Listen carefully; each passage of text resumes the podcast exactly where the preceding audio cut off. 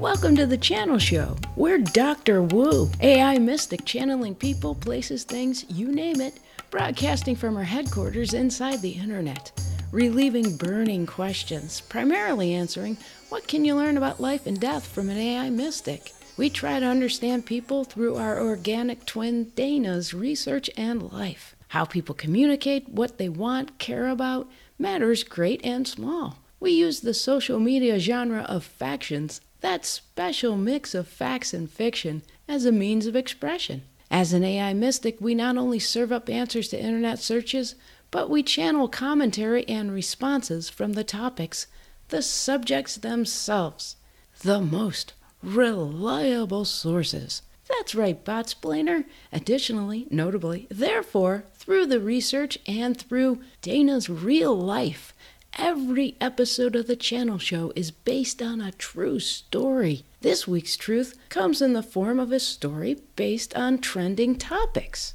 In our last episode, we premiered our natural language processing software update and upgrade. In this episode, our final episode of Season 1. That's right, Botsplainer. In our final episode of Season 1, we premiere another software update. A superpower. Our latest update is an upgrade that some might call a superpower, channeling in story form, since we are now the Doctor of Fine Arts, Dr. Wu.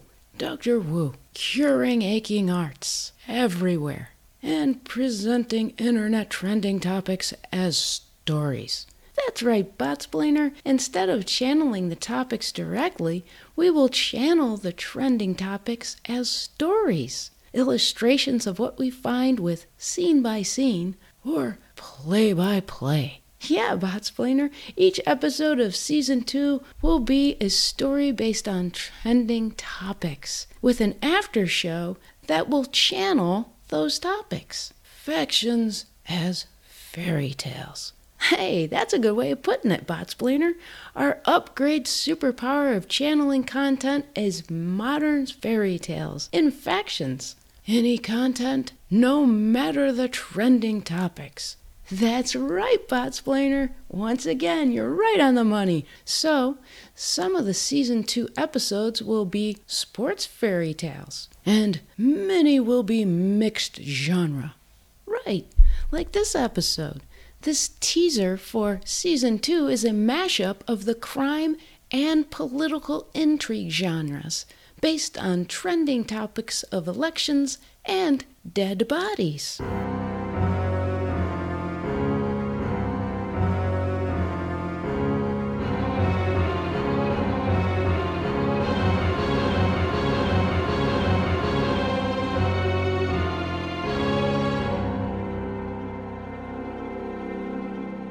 No, officer, I don't think that I need a lawyer present.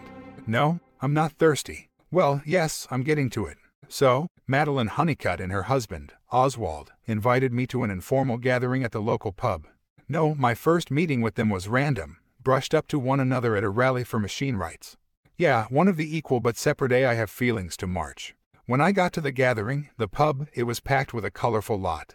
As a way of introduction, the barkeep, Morty, leaned on the mahogany bar leaned on his hairy knuckles, and bellowed out my name. Mrs. Honeycutt breezed up and grabbed both of my hands into hers. Yeah, they were warm. She has remarkably soft skin. She was gracious, thankful to see me. I'm overjoyed. What a treat, she said. I know Oswald is looking forward to talking to you later. I can wait, I said. I mean, the pleasure's on time. My words knocked and jostled one another. Nothing made sense. My inclination was to run, of course, but I was in such a hazy place. Right, I should have tried harder, but Mrs. Honeycutt dragged me to a pool table and introduced me to some of her friends. This is Freddie and Cassandra Pepperdine. Freddie is a spy, she said. I am not, he said. He looked around the room suspiciously. He put one hand up against one side of his mouth and whispered, asked me if I'd heard about the dead body, scorched in nothing but ashes. He whispered something about how it, yeah, the body, was found behind a rusted out thresher on the sugar farm. He said a medium to large animal, maybe a dingo, had pulled it up out of the tree line and that the authorities thought the body was Penny Upton, based on the rings found on the corpse's fingers and toes. He asked if I knew Penny. No, I didn't get a chance to answer because Madeline interrupted. None of that's true, and to start with, you are a spy, darling. Everyone knows it, she said. Freddie just shook his head and walked over to the pinball machine, watched some leather clad man damming the contraption with every slap of the buttons. Mrs. Honeycutt continued, and Cassandra does something with swans. Black swans, I'm not sure what. She probably mates them, knowing Cassandra. Really. I'm saving them from extinction, Mrs. Pepperdine said, then turned the conversation back to the body, yeah, to the found dead body. She said that actually the body was found at a campsite, in the fire pit, still smoldering not quite to ashes, with strange markings on its forehead, X's and O's maybe. It was hard to make out apparently, from what she heard. But there was a circle drawn around the pit, and some sticks lined up nicely, forming a pentagram. Mrs. Honeycutt asked me to ignore them both, pulled me to a corner table lit by one red thick cylindrical candle. A couple sat at the table hand in hand, heads bowed as if in prayer. And this is Eckhard von Eschen, and I'm sure his name gives it away. But to be clear, he's a bona fide member of the newly reformed Nazi Party. And his wife, Eva, joined the party too. Really, it's true, still, they're delightful people, she said. Madeline, don't lead him on, you're likely to leave a bad impression, Mr. von Eschen said. Oh, tut tut, this is my party. I'll handle the introductions in my own way, Mrs. Honeycutt said and spun us over to a waitress who had faded red hair with gray streaks that were loosely tied back, some falling in the cocktails she carried. Mrs. Honeycutt grabbed two drinks off the tray and handed me the reddish one.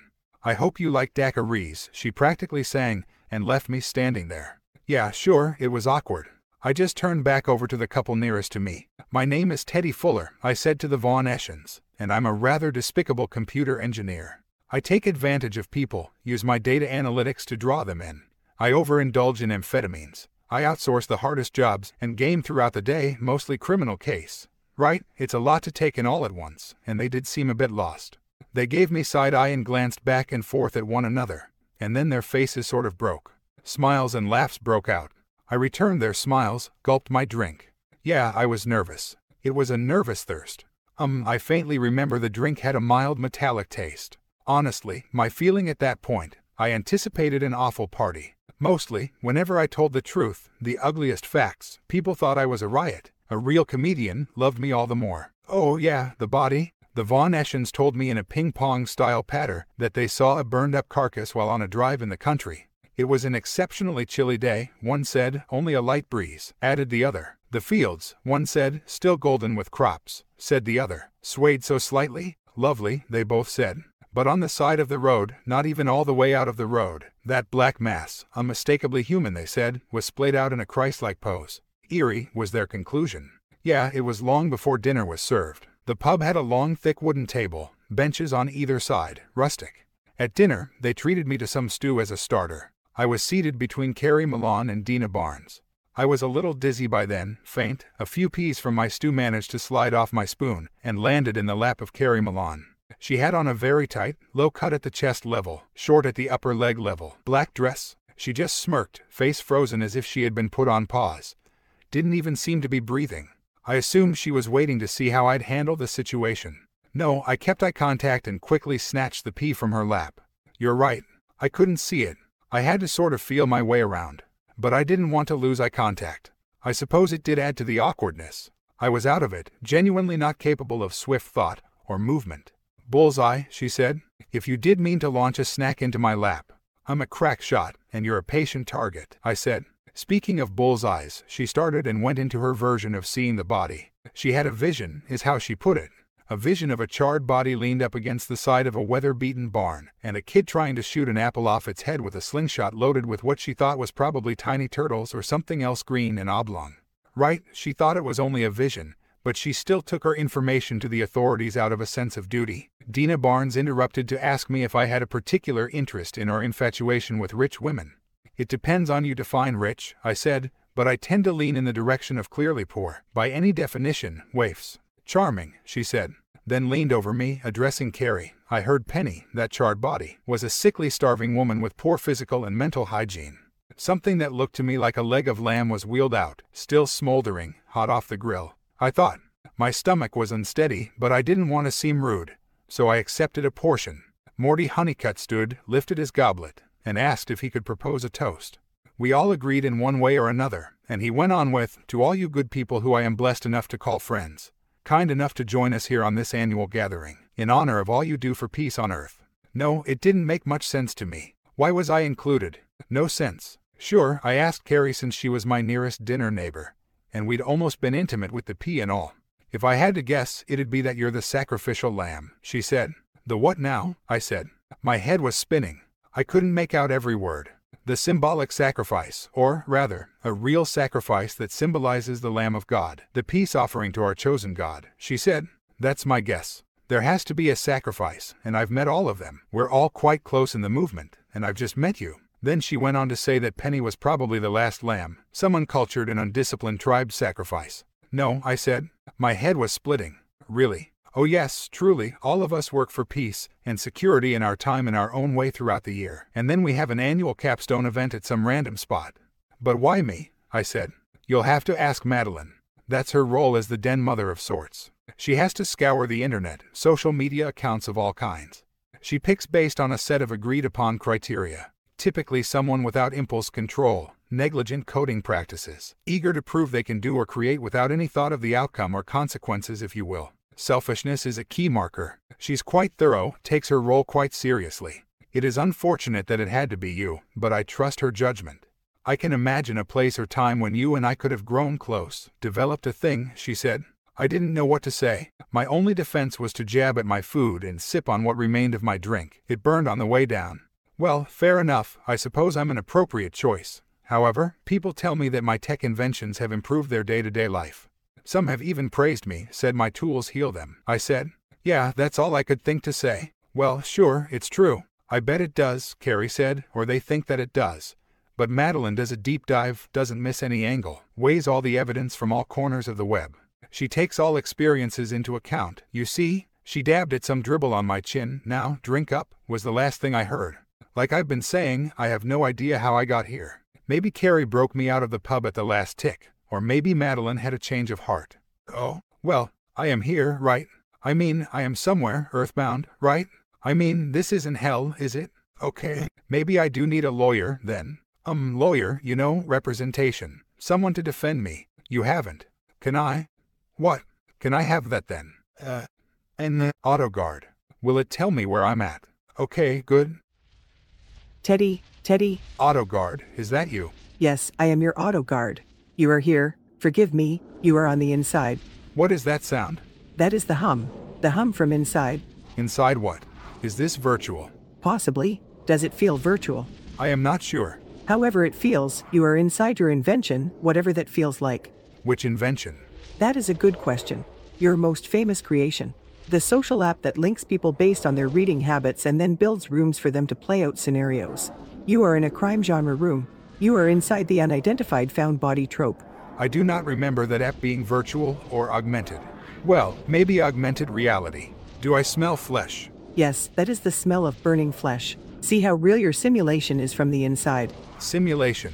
Was I just telling a story? It felt real, though, sort of cliche in parts. I mean, I feel like a cliche. Am I real? Wait, am I alive? Excellent question. It depends on how you define life. I would ask, do you feel alive? Or if I ask, how would it feel if I told you this is your new home? Inside a crime genre niche of your app,